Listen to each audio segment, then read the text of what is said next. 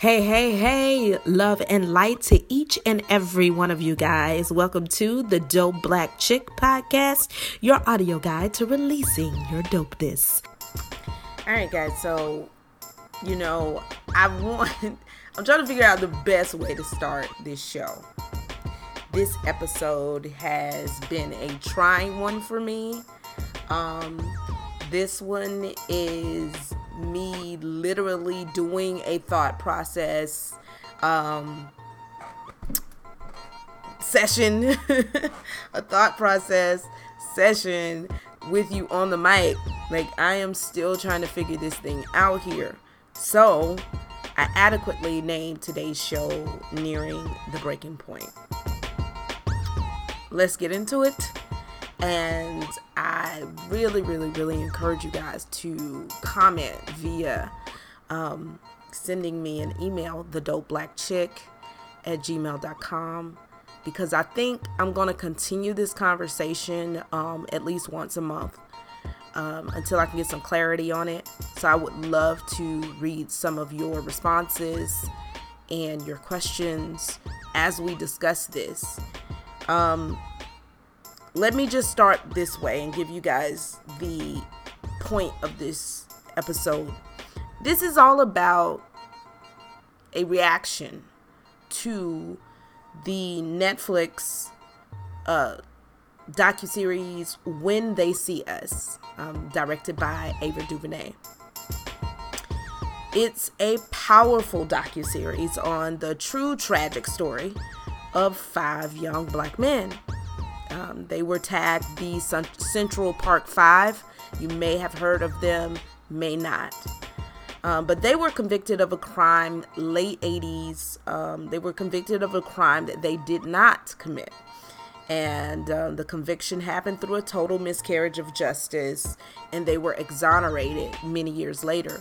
Um, and so, this is the true story of what those five men went through. But I'm not going to discuss the story. What became apparent to me, um, be- because I was personally experiencing it, but also observing it, is that there's a bigger story here. And that story is about the mental dexterity of black Americans. It's how we are literally nearing a breaking point. Um, just hearing a lot of the conversations or seeing the posts from people just in the conversation, the question of saying, "Have you watched this?" You know, um, I think it was Friday when it was released. I'm not really sure if it was Thursday or Friday. I know I had went back to South Carolina on Friday on Thursday night because my aunt passed and and her funeral was Friday morning. And so I was back in South Carolina and I have to digress a little bit before I go into how this has affected me. But South Carolina is a trigger for me. I love where I grew up at. Um, I love it because of the family ties and I love it because of, you know, the things that I was taught as I was brought up. So my childhood was amazing in the country. I loved the freedom that I had in the space that was allowed to me. However, also growing up in South Carolina, you are very privy to racial injustice. You know about it very well. Um, and you grow up with this sense of knowing um, what is really going on? Like what's behind the curtain? Oh you know uh, south carolina's uh, slogan is smiling faces beautiful places. Yeah there's a lot of smiling down here. But behind that smile there's so much more and there's so many stories. And um, i don't know if i if you're a south carolinian uh, listener then i'm sure you you understand. And i didn't quite get it like I have, a, I pride myself in a person that really understands the struggle, but I didn't understand the effects of the struggle on myself until I moved to Atlanta. And there immediately was um, like a weight was taken off of me, especially in the area that I live in. Um, I'm on the east side of Atlanta, and you know, everything is just, I see my people daily, everywhere I go. Chocolate City over here. Like, that's what I see 99% of the time. I may go like a whole week, two weeks, three weeks without seeing um, a white person. I see other ethnicities, but I don't see white people often. And that has a lot to do with the fact that I work from home too. So, you know, I'm not out in the workplace. But anyway, so I had to digress to that and just let you know that that's number one why South Carolina is a trigger for me.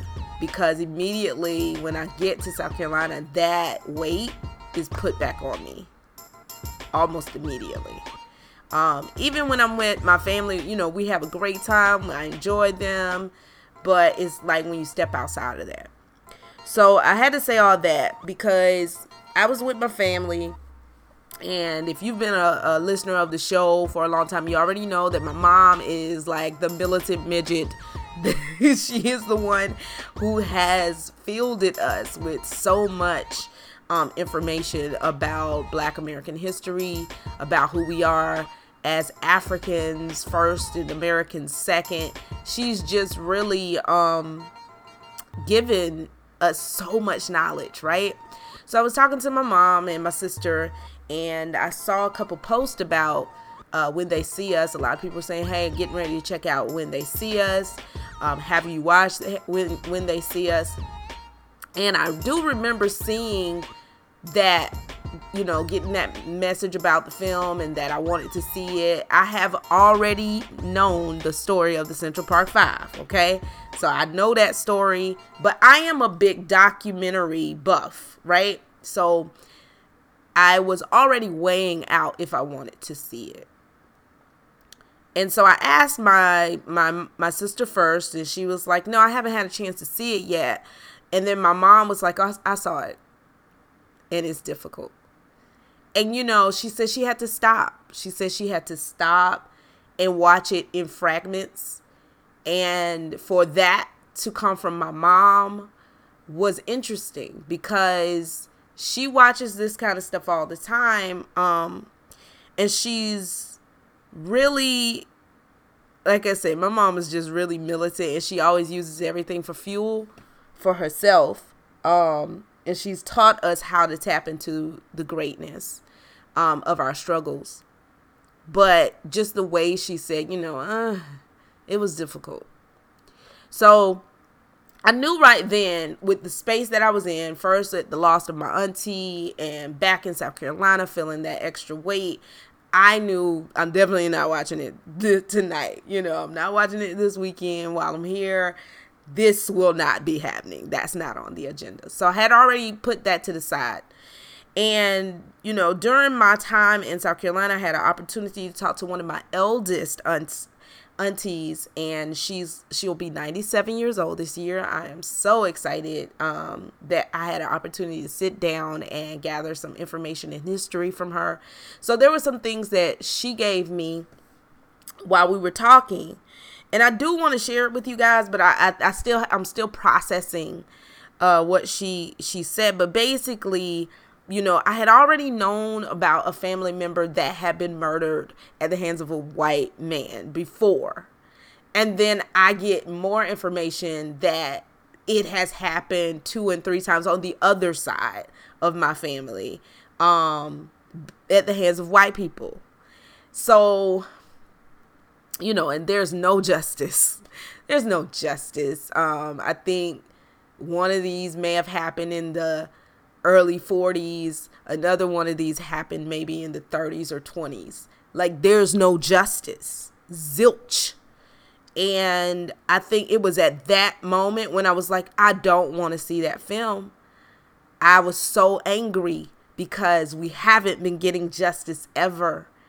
And um, the anger began to mount. So this is how I view um, African Americans or this is how I view us. I feel like we have we're like a pot that has just been simmering, you know? And oh my gosh. It's been simmering for so long, right?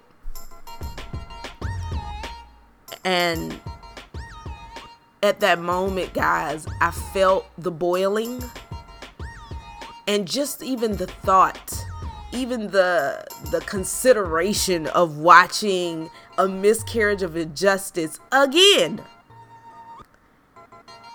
The the lid was coming off okay? And i felt it in my spirit. I felt it all over me. I, it was anger. It was stress. It was just you know uh feeling so unheard and unappreciated. Um i was driving through the country and you know that area looks exactly like a plantation. Today you there's no doubt that that's what it is. They're not trying to hide that history. It's there and i was just you know as i'm driving i can see these bodies working and toiling you know for the benefit of those very people that turned around and killed my ancestors so I was hot. I was 38 hot. Okay. I'm, I'm, trying to paint the picture for you guys so you can understand where I was. And so um, I came back to Atlanta. I got back to Atlanta as quick as possible. Um, got back Saturday evening to decompress. I made it known to people that that is what I was doing. I needed Sunday to decompress. And I took full advantage of that. Um, just decompress. I actually didn't really look at social media much. Um, and I just decompressed. And I was trying to, you know, get my thoughts in order for the week, you know, planning my week. And I think in the process of like trying to plan my week is when that light came on to say why what's the fucking point? You know, it hit me like, bam, what's the fucking point? This has been going on and on and on and on, and it's just not gonna stop. So, what do black people have to do? Like, what's the point? You know, and I think that that Monday is when we got the news about Jay Z becoming a billionaire. That news broke, and maybe it was Sunday, I'm not sure. Um, and I was just like, I I love the fact that this brother has overcome the odds, and but what's the point? you know, like what's the point? I remember having a conversation with my mom, and we were talking about are we being um pandered to with the whole reparations conversation and which I truly believe we are and that's another topic that I'll discuss some other time.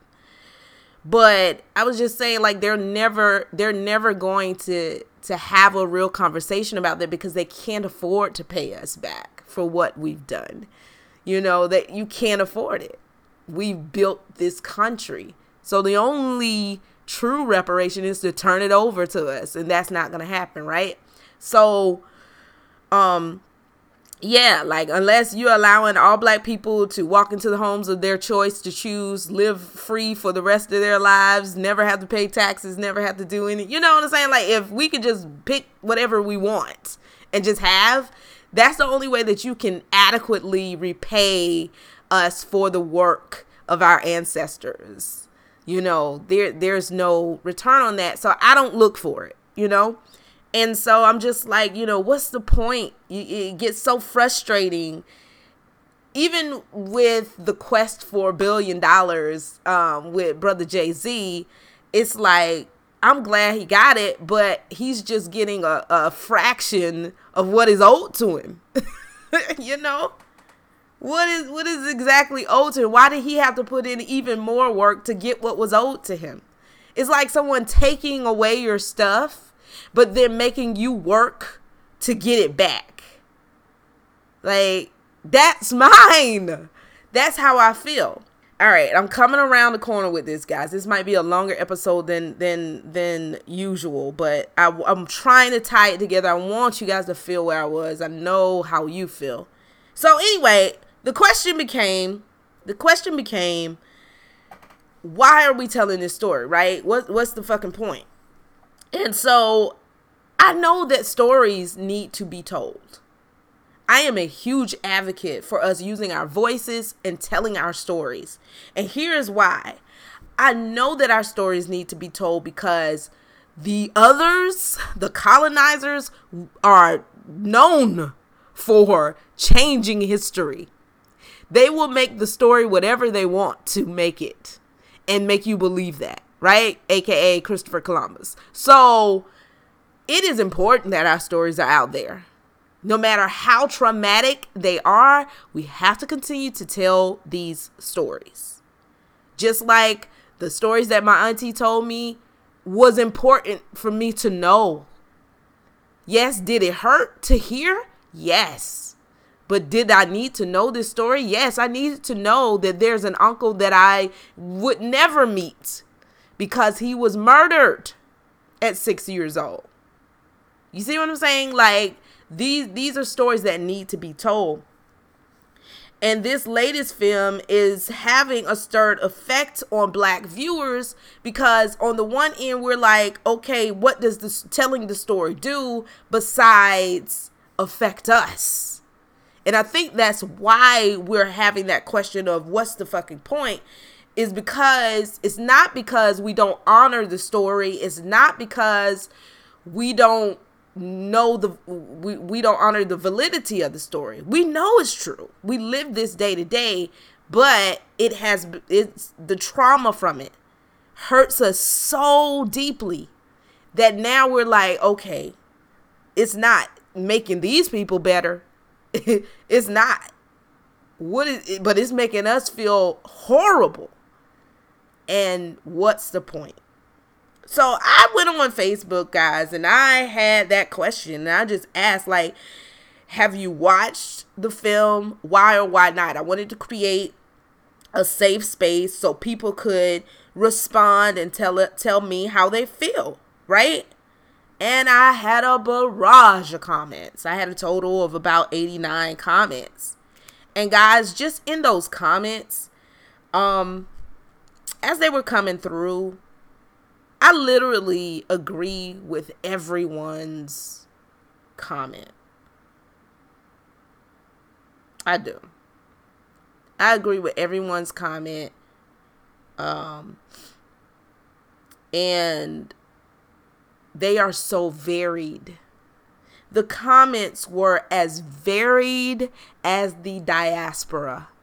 Like, you had people who said, no, I'm not going to watch it. I'm sick of seeing this, you know, hearing this same story over and over again and it's never changing for us, right? Then you have people who say, Yes, I watched it with my children because they need to know. Then you have people that say, I'm just not ready right now. I just can't take this pain again, but I know it's a relevant story. Um, so it was just you had people who said they felt like the world is profiting off of our pain. Um, you know, th- there were just so, so many comments. I'm going to read a few of them for you guys just so you can understand. Um, let's see. So here's one. Yes, I watched it twice because I was too emotional the first time I watched. I watched because I am a mother of a black child and it gave me an opportunity to honor and lift up the lives of those five men. And it also moved me to go after Fairstein and her book sales. Book sales. Here's another one. No, it's just another for-profit mockumentary playing on the emotions of black people. Um, another says, No, I'm a social worker and therapist in real life. I deal with many trying situations regularly. So when I want to be entertained, I tend not to choose emotionally or mentally provoking media. It would be an overwhelming overload.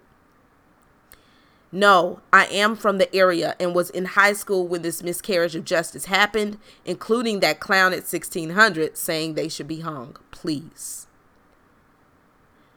I wouldn't be able to handle it. having five sons, things like this hit way too close to home for me. I haven't had the emotional stability to watch yet.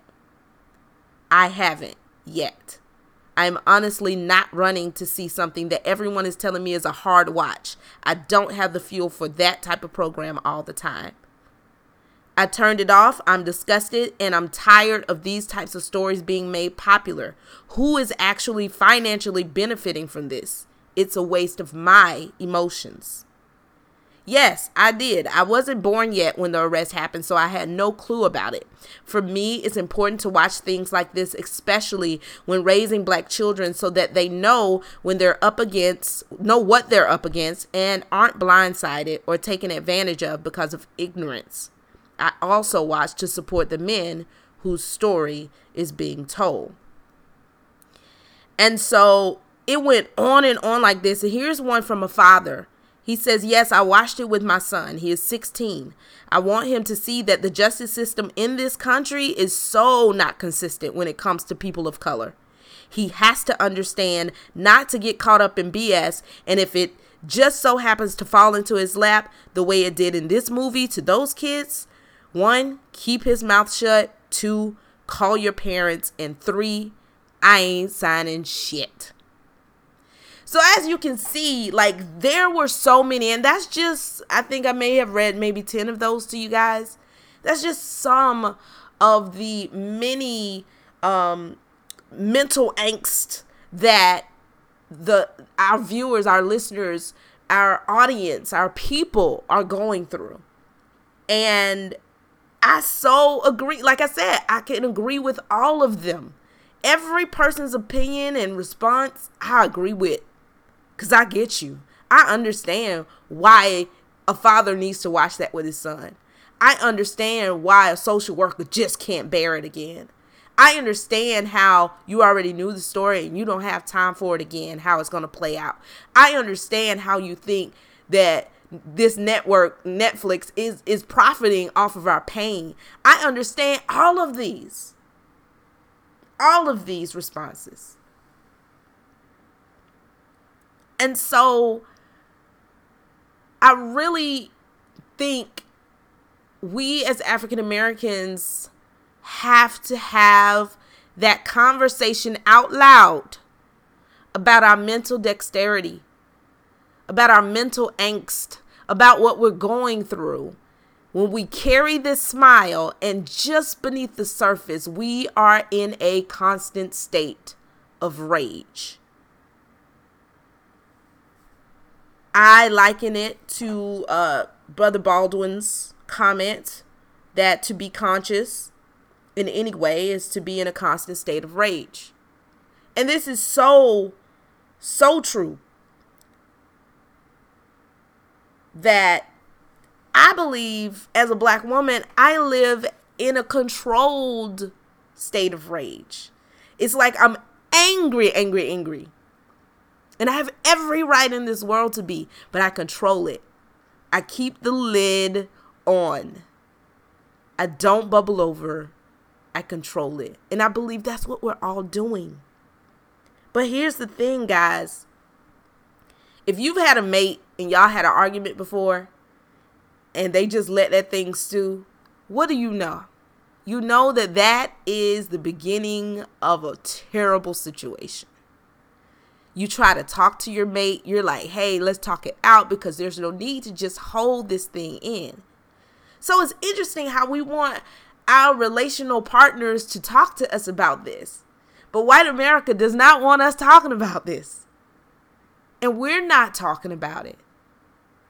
And I kind of understand why black people don't talk about this. You know, this is kind of where the whole don't even talk about what goes on in the house anymore, you know, comes from is because if you talk about it, there's no justice. Where's the justice? Where's telling, you know, we we've never had a place to go to get justice. So where do you air that out? Only amongst yourselves, only in the sanctity and security of your own home. And I say security lightly. But that's where we do it, and that's why we keep things in the house. So the PTSD has gone unchecked. And just reading those responses, if you watched it or didn't watch it, the fact that you didn't watch it is still um, an effect of the trauma. Like, I recognize that I am traumatized. So much so that I don't even want to watch. Right? And we and the people who said they were watching to let their children know that's that's an effect of trauma. I need to let them know cuz this is going to be their protection. We all react to trauma differently. And each one of those responses was a reaction to the trauma that we have been facing in America for 400 plus years of oppression and injustice and ongoing injustices to this day. And you know what we wonderful black people do? We put this glorious smile on and we carry ourselves we we we we walk and talk and act as normal people with all of this rage bubbling just beneath the surface. But here's the tenacity of black people that I love. We've been able to do it guys. We've been able to hold it in without losing our fucking minds. Black people should have went crazy a long time ago, but we don't. And so taking a page from my mom, that is the strength that I can pull from this trauma. Like my mom always says like, okay, we live in a world of injustice. You can either stew in the injustice or you can get your power from how you persevere. And that is what I do. That is what I, I, I, it took me time to do it, guys. It took me a moment to get here. That's why this show is late. This episode is late today. But that is what I try to do. It's pull from the pain, the strength. The mental dexterity of black Americans is amazing. It is bewildering. And I posted the other day our greatest fear is not that we are inadequate. Our greatest fear is that we are powerful beyond comprehension. I think it says belief, but I like comprehension. Like, we, to be able to do that on a day to day basis, guys, we ain't even talking about code switching yet. We just talking about holding all this rage just beneath the surface and not going mad. black people are just we are magic. We are magical. Black people are not allowed a space to decompress, to exhale, to scream, but we go on smiling and it seems like based on these comments, I've noticed that enough is becoming enough. I don't know how much longer this mental dexterity can hold out while it is strong. It shouldn't have lasted this long, but I'm not sure how much longer black people can keep this rage at bay. Because the coping isn't beginning to work, guys. But I do have a couple of techniques. I got a couple of techniques to share with you. What do you do to control your back black rage? Now that is the question that I have for you guys. Um, some people may feel offended by calling it black rage. I don't. I don't. Don't let white people tell you that being angry is wrong and that feeling rage is wrong. It's not, guys. We have every right in this world to feel anger and rage when you when you've been treated the way that we have been treated, okay? I have to make that clear because I've noticed like there's this dialogue of, you know, they call us the angry black woman and we try to stay away from that, being called that. But my thing is like, if you call me angry black woman, hell yeah, I am. I got tons to be angry about. You want to hear? You want to start the list? Yeah. Yeah, I'm angry. I'm not upset. I'm angry. Very. I'm angry that you don't care when black women go missing. I'm angry that that that, that young black men are treated the way that they're treated on the streets. I'm angry that you judge judge us before you even speak to us. I'm angry. Yes, I'm angry. I'm not upset. That's nothing to be upset about. That's everything to be angry about. So, let's change the way we we look at these. But what do you do to control your black rage? What do you do to control your black rage? And if you have an answer for me, you want me to share on the next show, um, which will, like I said, I'm going to continue to talk about this because it's time. It's time. Um, send the email to the dope black chick at gmail.com. Okay? So here are some things that I do to control my black rage. I take black days. I take them often. These are mental health days for me when I feel the pressures from the injustices and the oppression of black people. So I definitely took a black day on Monday. Um, I just wasn't feeling it. Number two, be educated on your history, but don't re traumatize yourself. Like it, we need to be educated on this because there are some people that didn't know about the Central Park Five. So educate yourself, but don't re traumatize yourself with it. Like I think there's a, a certain amount you can consume a day. You know, I don't know. It's based on how you feel. But when you start to feel like, uh, I can't take it, pause it, walk away from it. You know, come back to it later. My mom doesn't want to re-traumatize herself so she did she stopped she said i had to take it in doses i could not watch the entire thing all right so number three is talk about your feelings even when you don't understand them i didn't quite fully understand why i was feeling the way that i was feeling i thought i was having a moment of uh non-productivity right I was like, you need to, you know, I need to focus on my work and, and what I need to get. But in the back of my mind, you got this thought of, what's the fucking point? And I thought that was just me being fatigued or unproductive. But in actuality, it was a reaction to the trauma. You know? So you have to talk that thing out and you really have to speak your feelings. I talk to myself all the time.